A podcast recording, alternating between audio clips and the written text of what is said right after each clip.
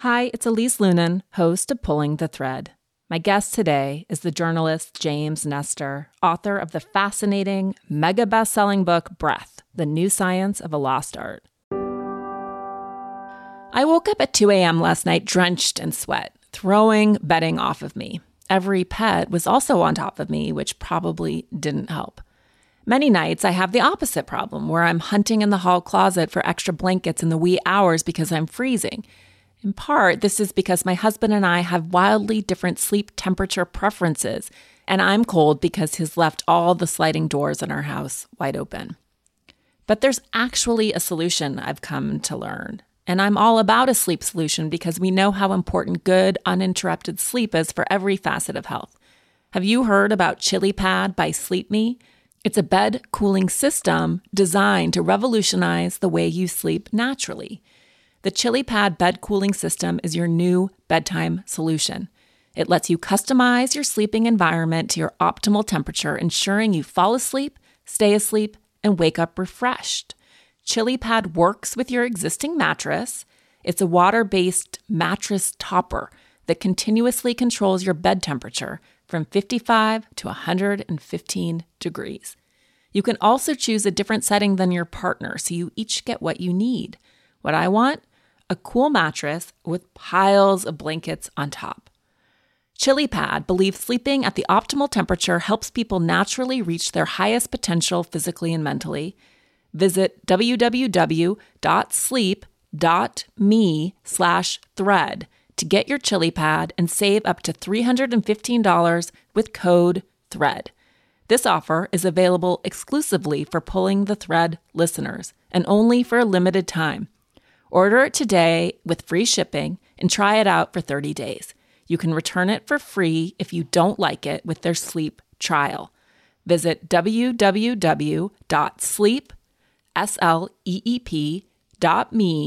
slash thread because you're not just investing in better sleep, you're creating a better life.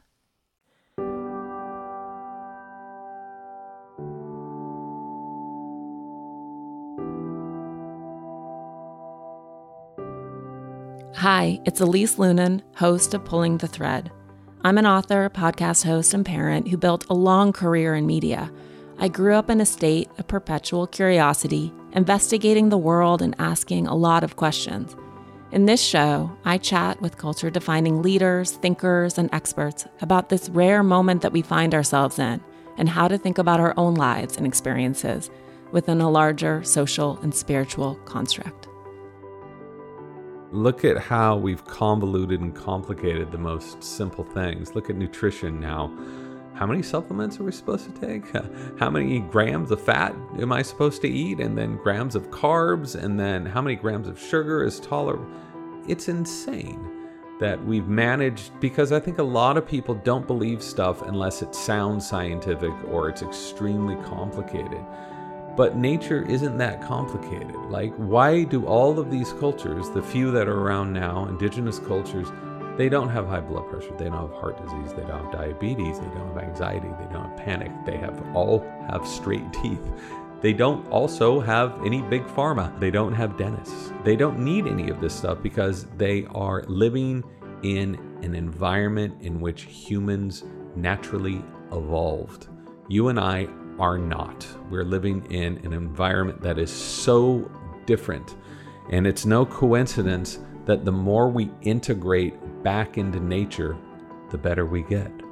So says the brilliant and endlessly entertaining James Nestor, author of Breath The New Science of a Lost Art. While Breath is a mega bestseller across the globe, it's also an award winning work of science reporting, stringing together seemingly disparate streams of thought and science into a treatise on one of the most significant impacts on our health the way we learn to breathe. Yep, breathe. James makes the case that our tendency toward mouth breathing works against our very nature, distorting our faces and jaws, ramping our anxiety, and weakening our immune response, simply because our noses are designed to filter the world on our behalf. I loved our long ranging conversation, and it was wonderful to be in James's company again. Okay, let's get to our chat.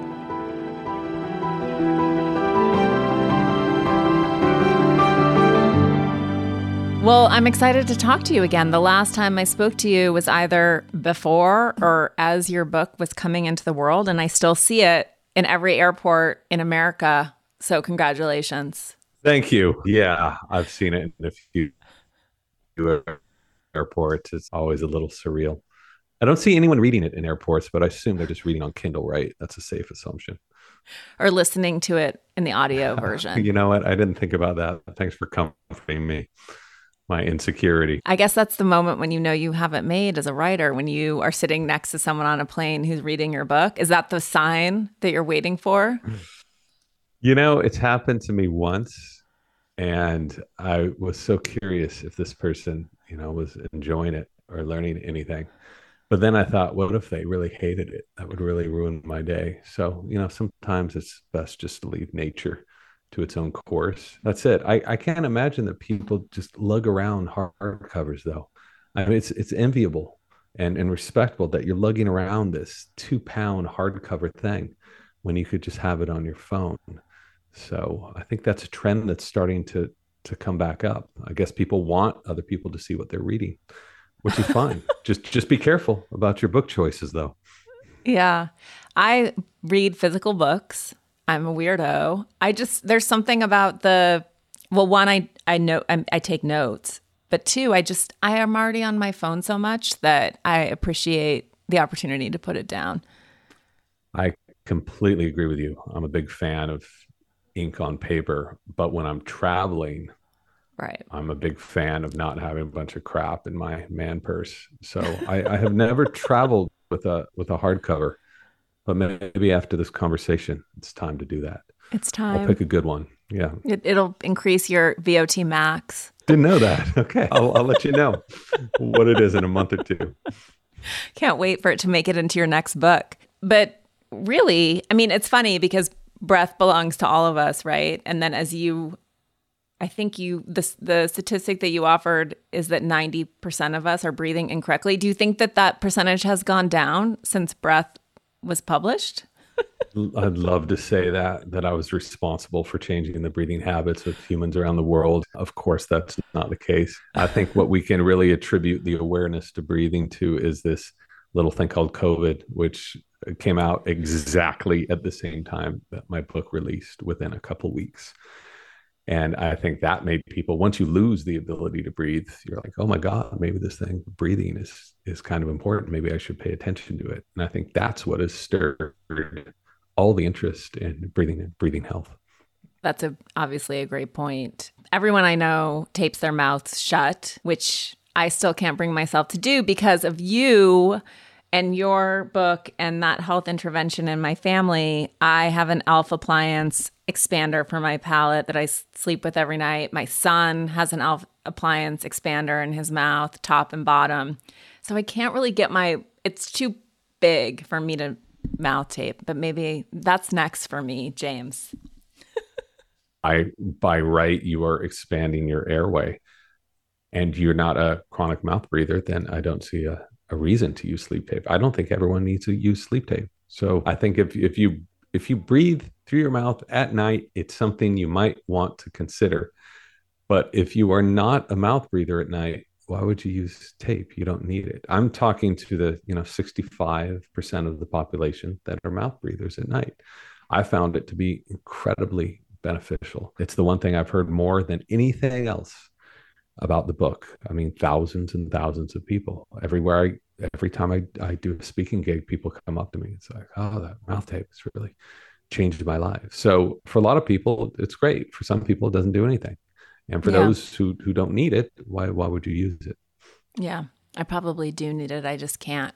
I, I mm. just can't handle all of these interventions at the same time. It's just too, yeah, it's just too much stuff. I, I get what you're saying get rid of you know once your expansion is over then you can kind of figure out whether or not you need it. I, I, will say when i was doing that palatal expansion for for the book and for my airway health i really needed it because it, mm-hmm. it this even opened my mouth up even more than it was open before. So i found it to be very beneficial. But man is it a pain in the butt to put that thing in your mouth and then put tape on your mouth. I mean you just imagine if there's a fire or something, you go to try to call 911, you've got a little little work to do, you know, but it's it's very sexy. I've I've learned from my husband yeah. my nightly rituals. You know, I think in some bondage circles it might be. We could check in about that. I have not heard of such circles, but I guarantee you they're out there. just a little myotape ALF appliance circle.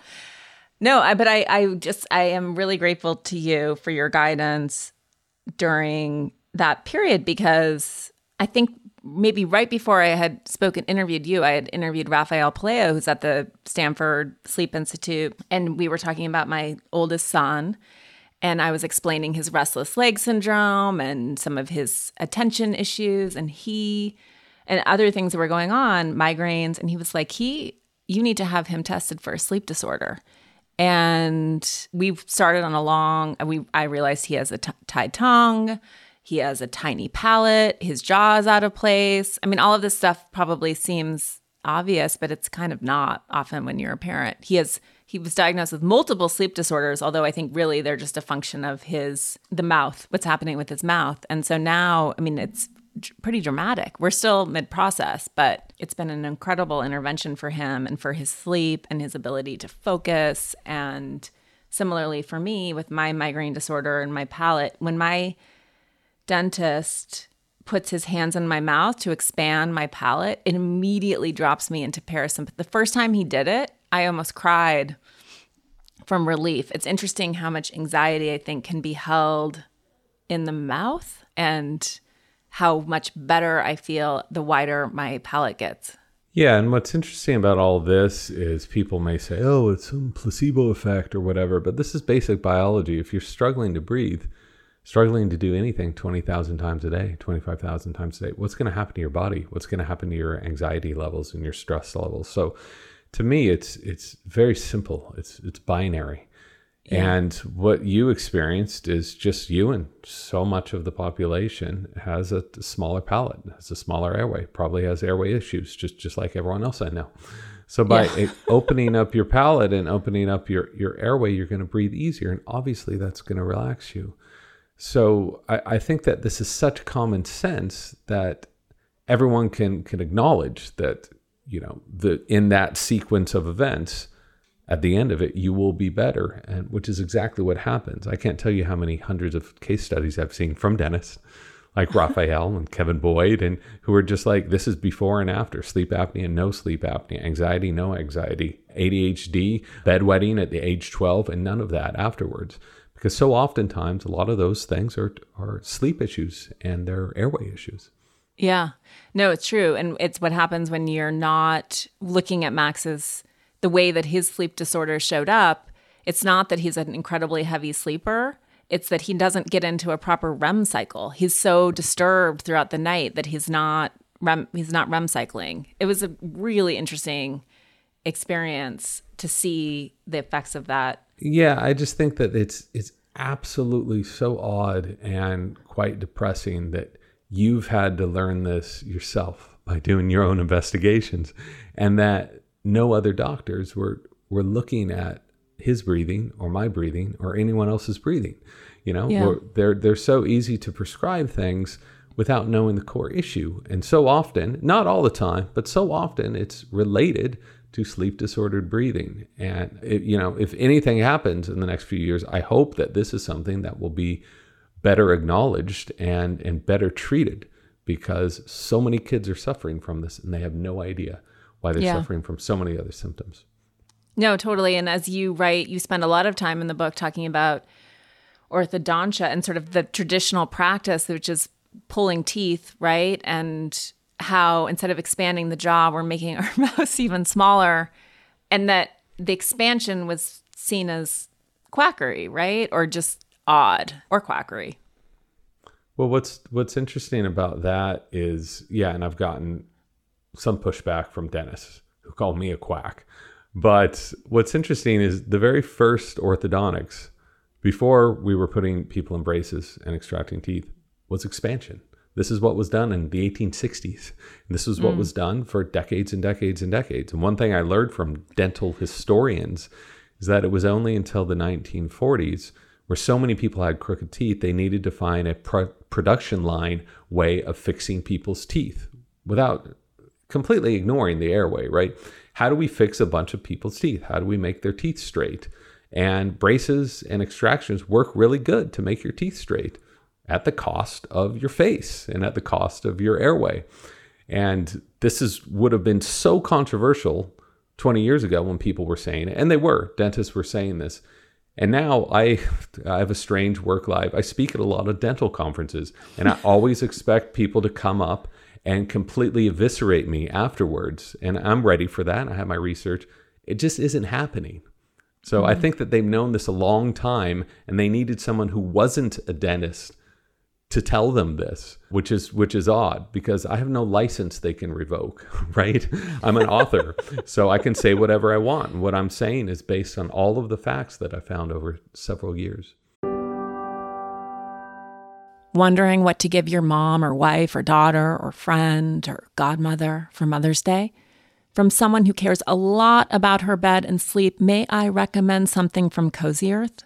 In fact, Becoming a mom and suffering through its required sleep deprivation is where my obsession with sleep started. So it's one of those gifts that might really bring things full circle. After all, women in particular are really impacted by sleep deprivation, which has massive implications for our health. Between the hypervigilance of motherhood and the hot flashes of perimenopause and menopause, we get a raw sleep deal.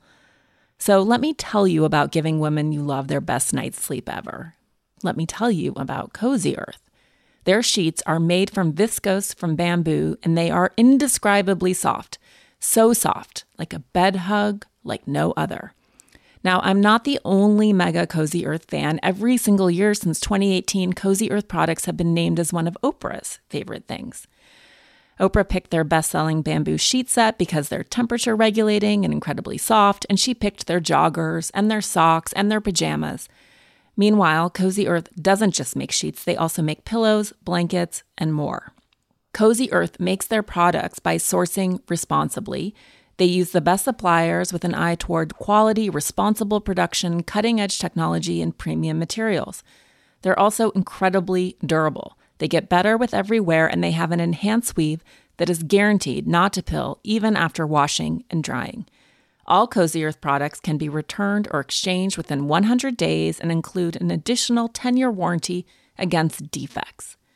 This Mother's Day, treat mom to the luxury she deserves with Cozy Earth bedding and sleepwear and prioritize her self care and sleep health.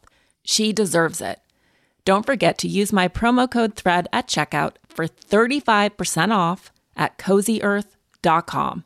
After placing your order, select podcast in the survey and select my show in the drop down menu that follows so they know that we sent you.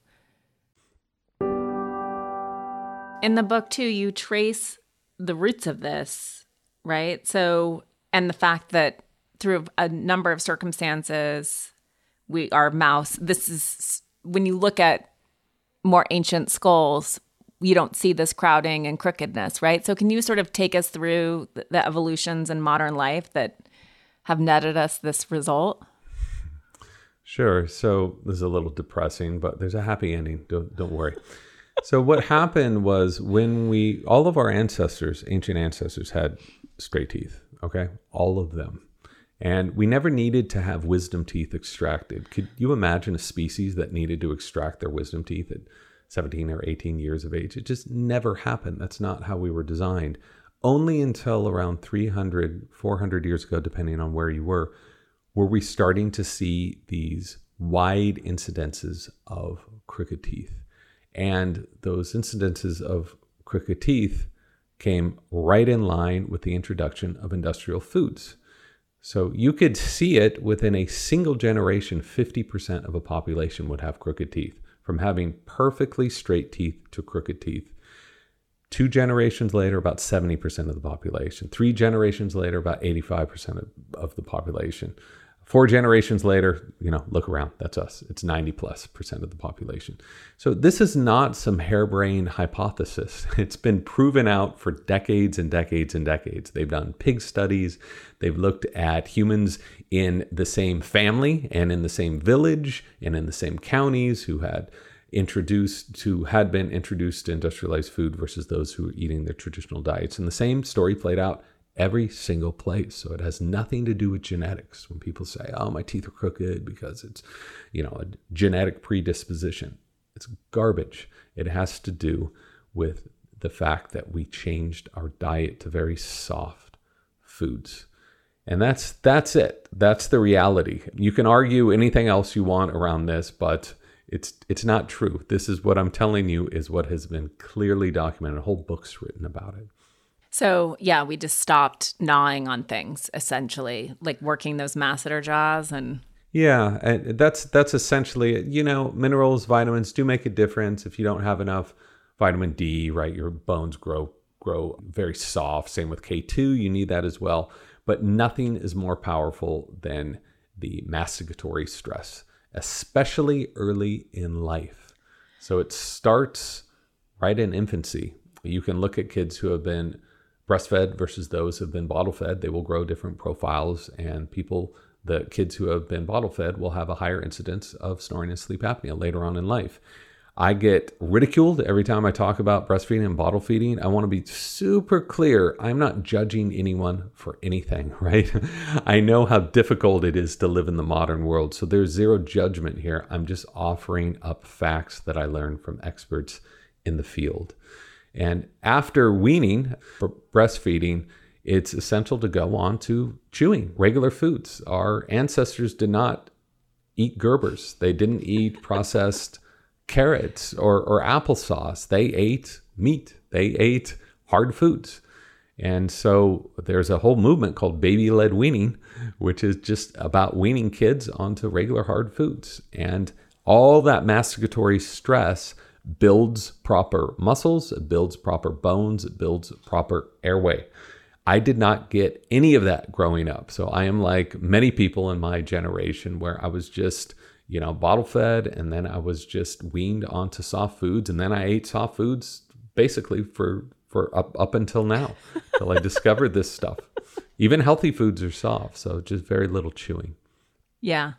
No, certainly. And you talk about, I think you're talking about maybe it was Plains Indians, how those mothers, those parents would would actively there was just it was known as like a was it more of an immune response or can you tell us a little bit about the defensiveness or the defensive nature of breathing through the nose and why indigenous tribes how they intuitively understood that and would close mouths of kids to teach them to breathe through their noses so we know so little about what Native American cultures were like pre contact because nobody was really going out there. Or if they were going mm-hmm. out there, they were going out to trade. They weren't going out to record any of the culture, any of the habits, what they did to heal themselves. But George Catlin did, and he traveled more miles than Lewis and Clark. And he went all around to 50 different Native American cultures.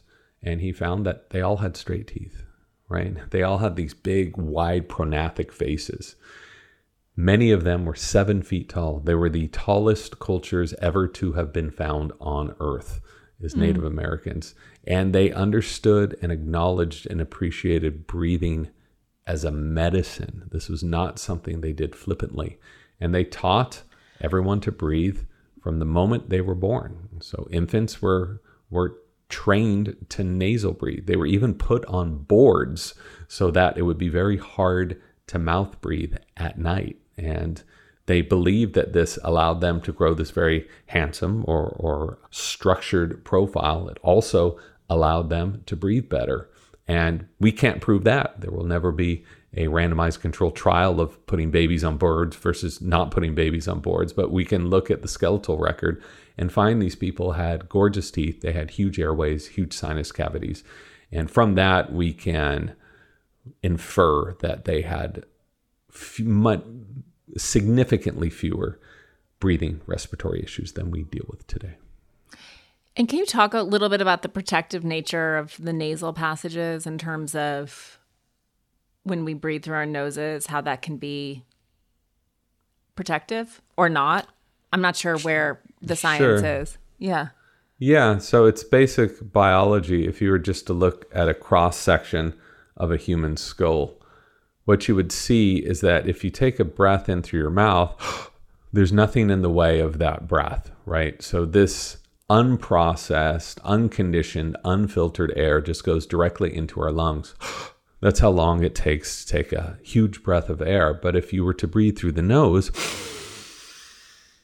takes a longer time. It takes much more effort. And that is because you're forcing that air through all of these different structures, these different turbinates, past all the cilia, which are these little hair like articles in our noses that grab onto allergens and dust. And breathing through the nose helps protect our bodies against bacteria, against viruses, and more. So it's not only the structures and all of those tissues it is also the fact that we release six times more nitric oxide when we breathe through the nose and that nitric oxide helps kill viruses and bacteria. So it's our nose is a way of purifying the air around us just the same way a brita would purify the water from from a tap. Our nose does the same thing. And so especially in this time where there's so many viruses and so much bacteria and so many allergens and smog and pollution around, the fact that you wouldn't be breathing primarily through your nose is, is kind of crazy because it's really our first line of defense. Yeah. And then you talk a fair amount about our tendency, besides sort of that gasping, that open mouth, sort of like, which I am very definitely guilty of, but this overbreathing, and I'm a chronic hyperventilator too, but this this lack of a full exhale. And how common is it, do you think, that most of us are sort of above capacity or holding too much breath in our lungs without fully exercising the circle? It's hard to tell on that. If you look at chronic hyperventilation, I've seen stats from 20% of the population to significantly fewer than that. So we don't really know. So few people study this. If you look at the inability to get a full exhale and how many people are breathing dysfunctionally in that regard, I think it's the vast majority of the population. You know, I, I stated that 90% of us are suffering from some sort of respiratory dysfunction. I say that at the beginning of the book. I've I've learned that it, it is probably closer to 95% of us. It is so rare that somebody breathes normally. And this is that's that's the one correction that that a lot of scientists wanted me to make. They're they're just like you are being way too soft on humanity. So we're we're all thoroughly messed up, whether or not we snore, have asthma, chronic sinusitis, mouth breathe. But this this thing about this inefficient breathing is something that affects basically everyone. You you could think that athletes, you're like, oh, these are the most fit people in the world. They know how to breathe. No, they know how to push through the pain. But many of them are severely dysfunctional breathers. I know this because I know many elite coaches who work with Olympians and Navy SEALs and UFC fighters. And they said these people, their breathing is a disaster. So an exercise that you can do, breathing in is easy, right? You just breathe in. But so many of us will just continue breathing especially when we're stressed. Packing mm-hmm. air on top of air on top of air, which is not efficient. So, if we want to get a really efficient breath of air, we have to first exhale all that stale air. And in order to do that, we have to lift that diaphragm up. So, a lot of us are conditioned to have that diaphragm in this down position and just pack in air. But the real key, and the yogis knew this, and the ancient Chinese knew this, was to learn how to truly relax and deflate and to let that air out. And it takes a long time to get this get this trick and there's many different exercises you can do to practice this, but it's essential for efficient breathing. Yeah. And that's to really, really focus on that exhale until you're truly empty, right? To the point where you are, you call it a sub whisper. This is one trick that a breathing therapist, who's actually a choral conductor, that went and rehabbed emphysemics who were left for dead, hundreds and hundreds of them. No one knew what to do with these guys. They were laid out on gurneys, uh, fed a steady diet of antibiotics, and pumped full of oxygen. But this guy went in, Carl Stough, and taught them how to exhale. That's that's his intervention. That was his prescription. Learn how to exhale, and then you will learn how to inhale, and you will breathe properly. So an exercise he had them do was to take in a breath through the nose and to count from one to ten as fast as they could. One, two, three, four, five, six, seven, eight, nine, ten. One, two, three, four, five, six, seven, eight, nine, ten. One, two, three, four, five. And when they were out of breath, to keep going. One, two, three, four, five, six, seven, eight, nine, ten. One, two, three. And then to sub whisper. Happy you brought up that word. Until you're completely out of breath. So don't overdo it. Okay. So many of us, when we learn something new, we want to overdo it and do this a million times. You have to slowly acclimate that muscle, that diaphragm into that position. But I found that practice is really, really useful. There's some other Tao practices, there's some yoga practices that really help you exhale as well. And those are beneficial too. Yeah. And for people who don't, because it's been interesting. I've had this conversation with so many friends who don't understand that what they are doing is actually chronic hyperventilation because we think of hyperventilation and we think of breathing into a bag and being in a panic attack. But chronic hyperventilation, which I do, which I can do for months at a time, every afternoon, particularly when I'm sleep deprived and or stressed, is over breathing. It's this, right? So it's, but it's a mix up in my brain and it's a mix up between the brain and the body where I think I don't have enough oxygen because I can no longer take a deep breath because my lungs are oversaturated. And so anyone who has experienced this where you hit that point where you're like, I can't breathe. And then it obviously triggers you to breathe more. And then you're yawning to get deep breaths. I think it's actually quite common. I think you said 20%. Just when I've friends have sort of complained to me and I'm like, "Oh, you know what that is?" And they're like, "No, I have no idea what that is. I just think I'm dying." it's very common and it's very very similar to I'm happy you're laughing about. I wasn't, but it's very it's similar terrible. to panic panic attacks. I really think that the best thing that you can do is just to really train yourself to to nasal breathe as often as you can and until it becomes an unconscious habit, then you don't have to think about it because your mouth is just closed all the time.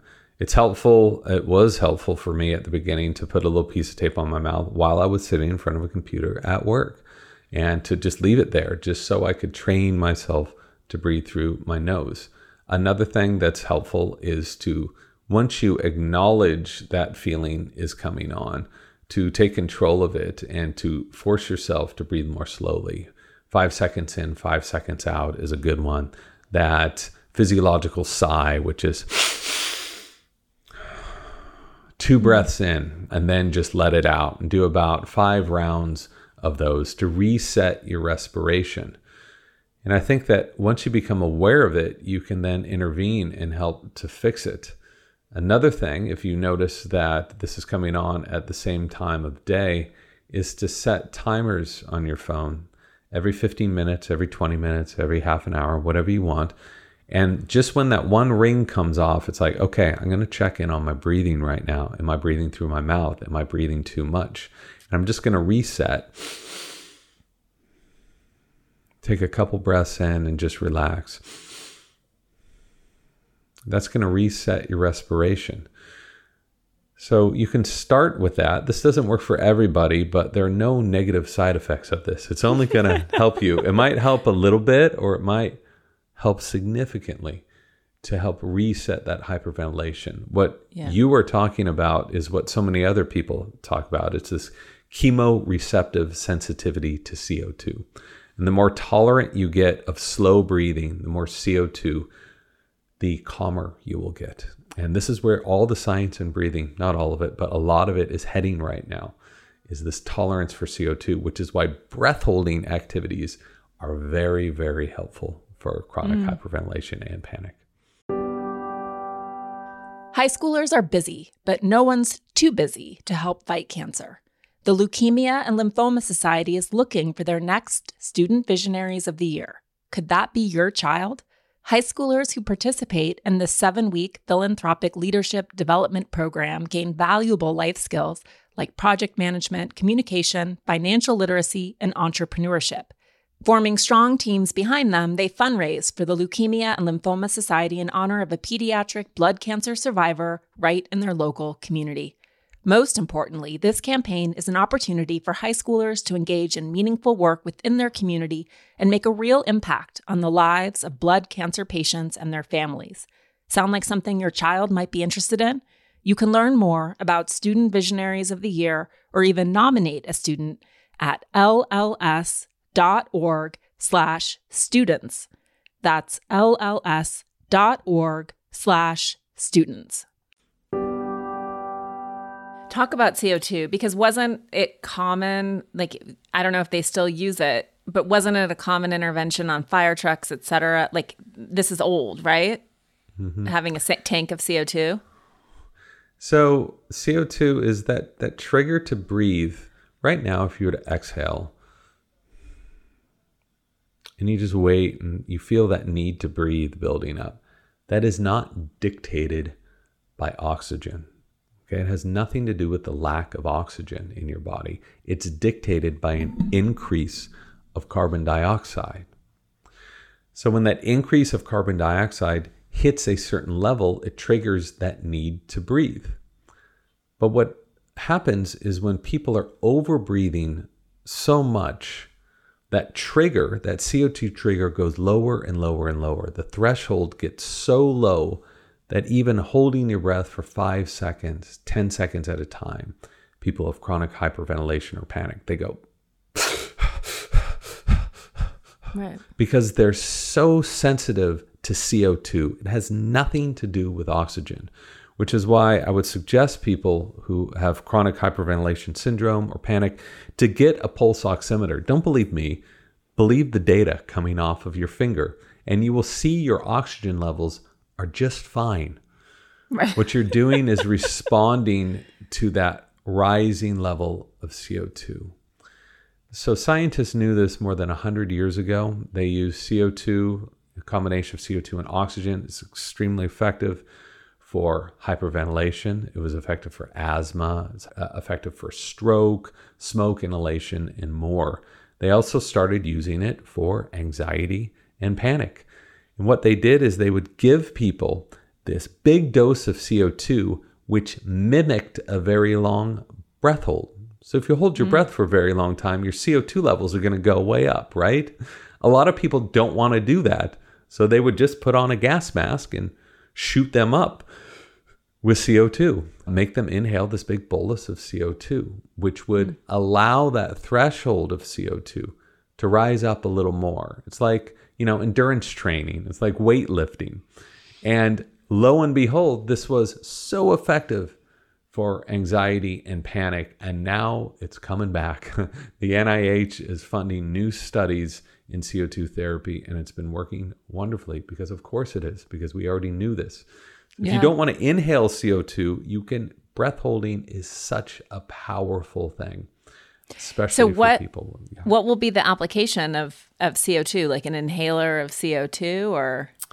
You can get, they're doing that right now. They are, it's not an inhaler. You have to go down to the lab and then you take this big bolus, this big inhale of CO2, and usually do that one or two times and then you leave and people say my god their anxiety is over not wow. not for everyone but it's according to some scientists it works better than any other intervention period because where the science is leading us right now is several researchers believe that anxiety, panic, these are not mental conditions, it's a physiological problem tied to chemoreceptor sensitivity. And if mm. this is true, it's going to explain why SSRIs really don't work that good for anxiety and panic, why so many of these other tranquilizers don't seem to do much because they're affecting the wrong thing. The thing we yeah. need to be looking at is CO2.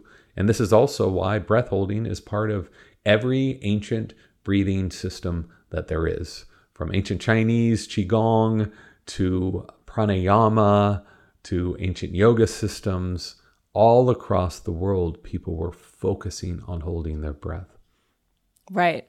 And was it Rama, the story of Rama, and just sort of the ability to affect the autonomic nervous system. And can you talk a little bit about? I mean, that's what's so amazing. And obviously, people have heard about monks who can raise their body temperature however many degrees sort of spontaneously our ability to control these things that we think are beyond our control has been shown but can you tell can you tell us about rama and what he was able to do Sure. So none of us will ever get to this level of, of breathing fitness. I actually don't know if anyone on the planet will anymore since the advent of cell phones and computers and, and Facebook and all the rest.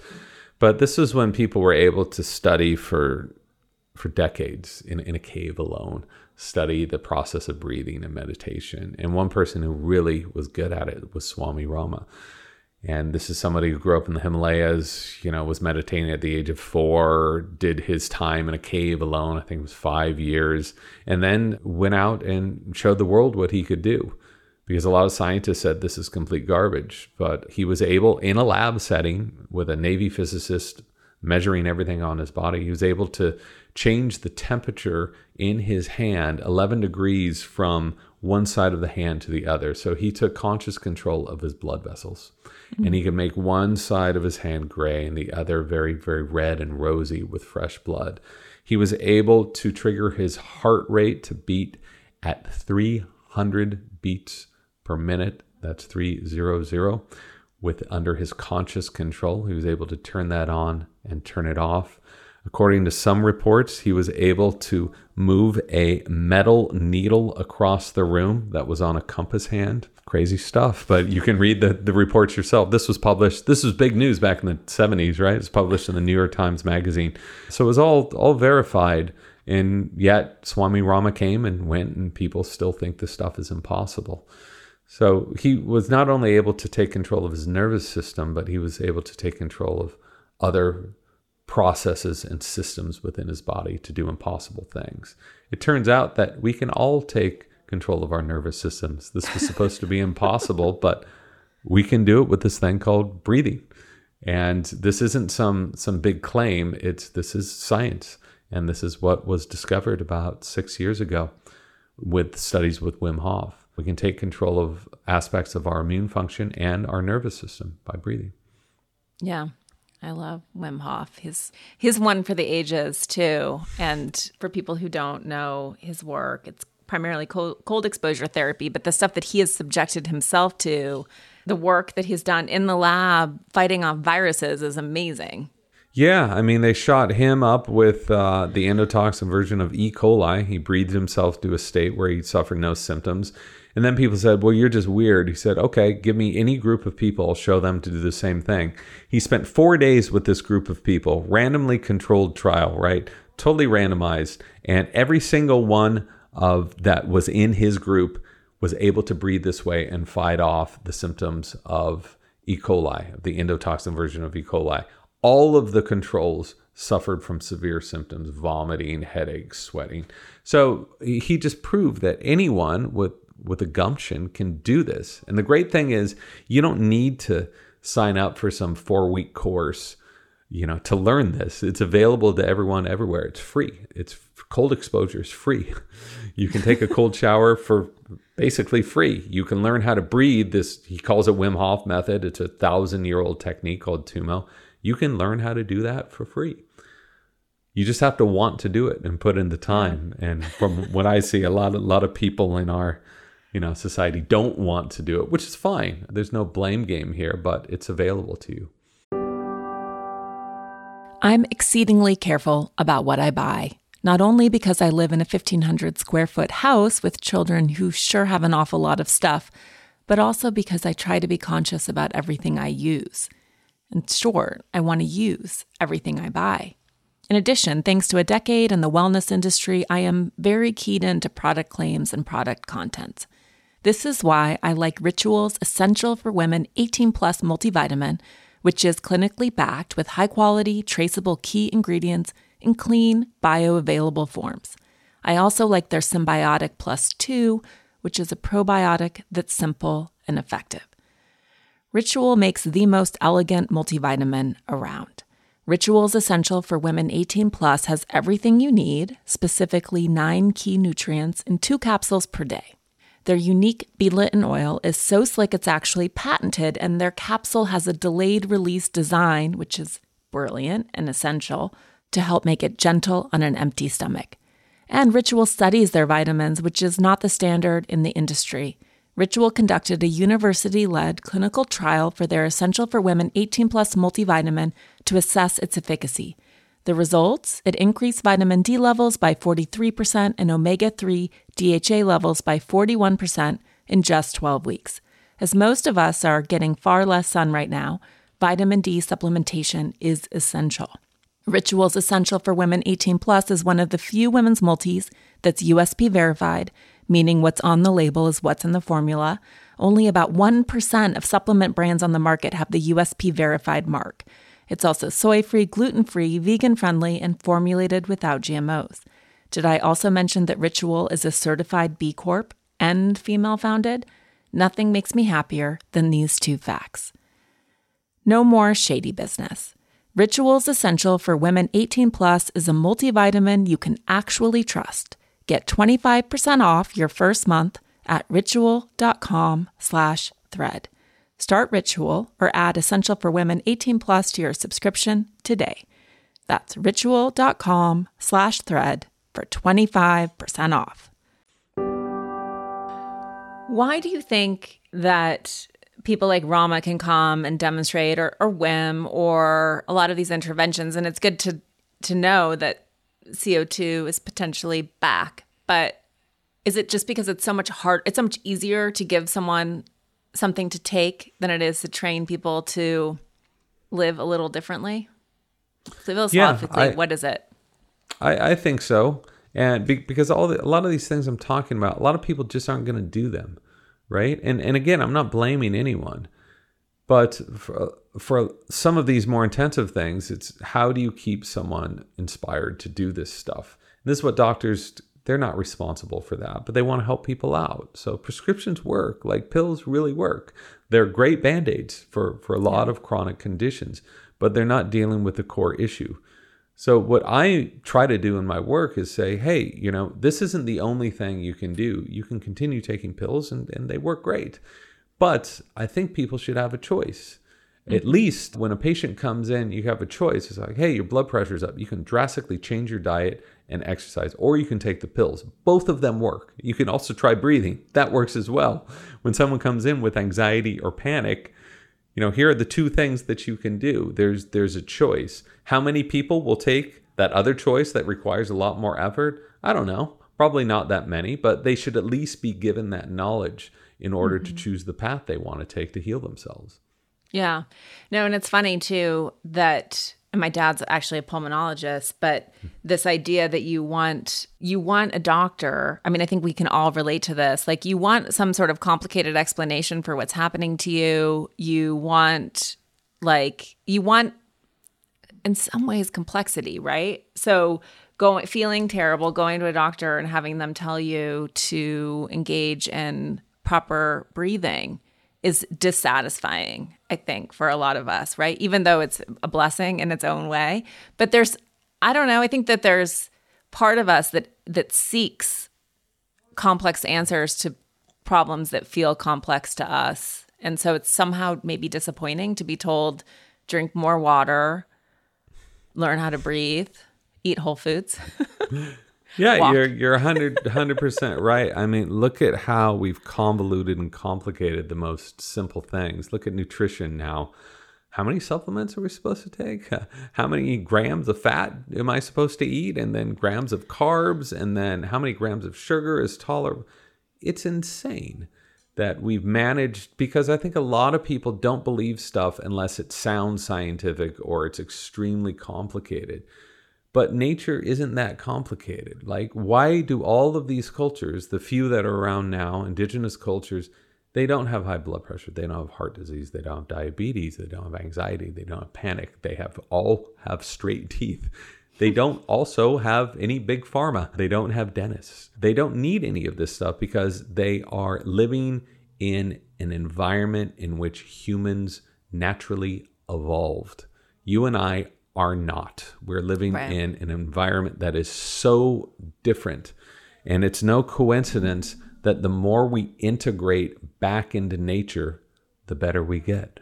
Whether or not that's eating natural whole foods, whether that's walking 10,000 steps a day, which is about the average that indigenous populations walk, whether that's we start breathing through our nose, which is what we were designed to do. All of these things, it's, it's very, very simple. We've created these diseases, they're diseases of civilization. And when we remove all of these layers of civilization from us, our body enters a state of healing. So breathing ties into that, diet ties into that, exercise ties into it. I know that you don't have a tape preference, or you used to not have a stated preference. Do you now have a preference on which tape people should use? And then I would I would say myotape is helpful for those if you feel like you're gonna have a panic response to taping your mouth shut because it just sort of binds the corners and lets you theoretically open your lips. but it's expensive. So I don't care what tape people use. All I will say is that don't use duct tape. Don't use scotch tape. Don't use masking tape. Those are bad. I know they're probably around the house in the garage. Do not use those. Don't go on YouTube. There's just complete garbage on YouTube about this. What I have found, what works for me, I'm not saying this is going to work for everybody, but after going through about 30 different types of tape, I found that surgical micropore tape, which you can get at Walgreens or on Amazon or at your local indie pharmacy. This is tape that is made to be put on skin and taken off. So it has a very mild adhesive. I take a little piece of that and then I remove even more of the adhesive and I put it on my lips. The point with this tape is it's supposed to be able to come right off very easily without any effort. So if you are struggling to get the tape off, you are doing this all wrong. And if you want to use myotape, which, as you explained, is a tape that goes around the mouth, not over it, it works great for some people. Kids love it. Parents love it because they don't want to put tape on their kid's mouth. That works great too. So, a lot of this is experimentation. I have no preference because everyone's different and everyone mm-hmm. has different things that, that they like or don't like about certain tapes. Yeah. In the years, I guess two years, two and a half years, but obviously you wrote this book in advance of when it came out, et cetera. What has evolved or changed, or what have you learned on the road as you've been talking about this book for a long time? Well, the first thing is something I mentioned a little bit that we are going through a huge title shift in dentistry right now. So, all the stuff that you and I had to weather, braces, all the headgear, that will not be around in 10 years. I am convinced of it. It's happening. It's happening now. It's been happening for a long time, but now the the tide has finally turned, and it's because parents are coming in. They're like, I don't want my kids' mouths smaller. I don't want to extract teeth. I don't want to ruin their profile. And dentists listen to that. So I mm-hmm. think that's that's one thing that this thing has this concept has gone from being way on the outside to it's starting to become mainstream. Like half the talks I do, I do a lot of talks, are at dental conferences, ADA dental conferences. It's it's bizarre. Beyond that, I think the other thing is awareness around sleep disorder breathing, especially for kids. And I get these letters almost every day. I was getting 10, 20 of them every single day of people saying, My kid has been sick for a decade. My kid has been sick for five years. No one has ever even mentioned breathing. They go in, they convince the kid to become a nasal breather, their sleep improves, their conditions are reduced or sometimes disappear completely. I get these all all the time. And these parents, they're happy for their kid, but they're also so completely pissed off that they had to read this in a book and not get this advice elsewhere. So that's another thing I see a lot of awareness around sleep disorder breathing, not only for kids, but for adults as well. And I think that that's so, so positive. And I guess the, the last thing is, did not predict this. And I, again, I think this had very little to do with my book and much more to do with the general awareness around breathing is there's all these studios now that are just breathing studios, right? And they have cold exposure as well. There's many in LA and San Diego where people come in and do this very intense breathing. They used to just call that yoga, but but now it's called you know breath awareness.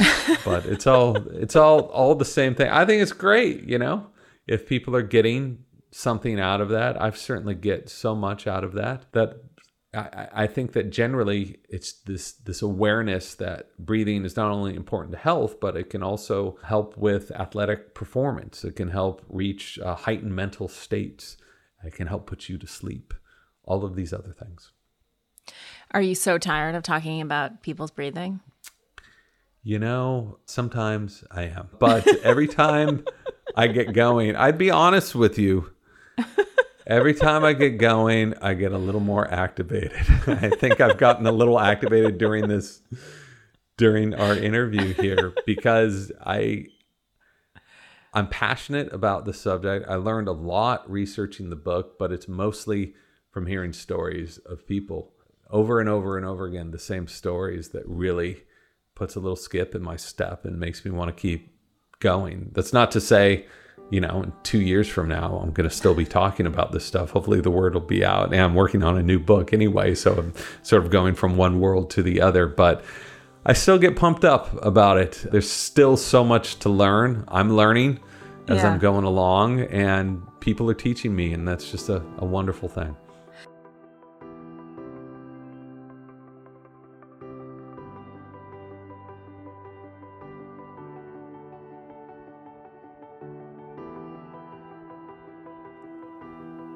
Well, James makes me laugh, and I am, as mentioned, incredibly grateful to him both for the book and also for his guidance as I've navigated through this. And it's nothing that you can't already find in the book, ultimately. But working through my own breathing issues, my migraines, my palate, um, and helping Max as well.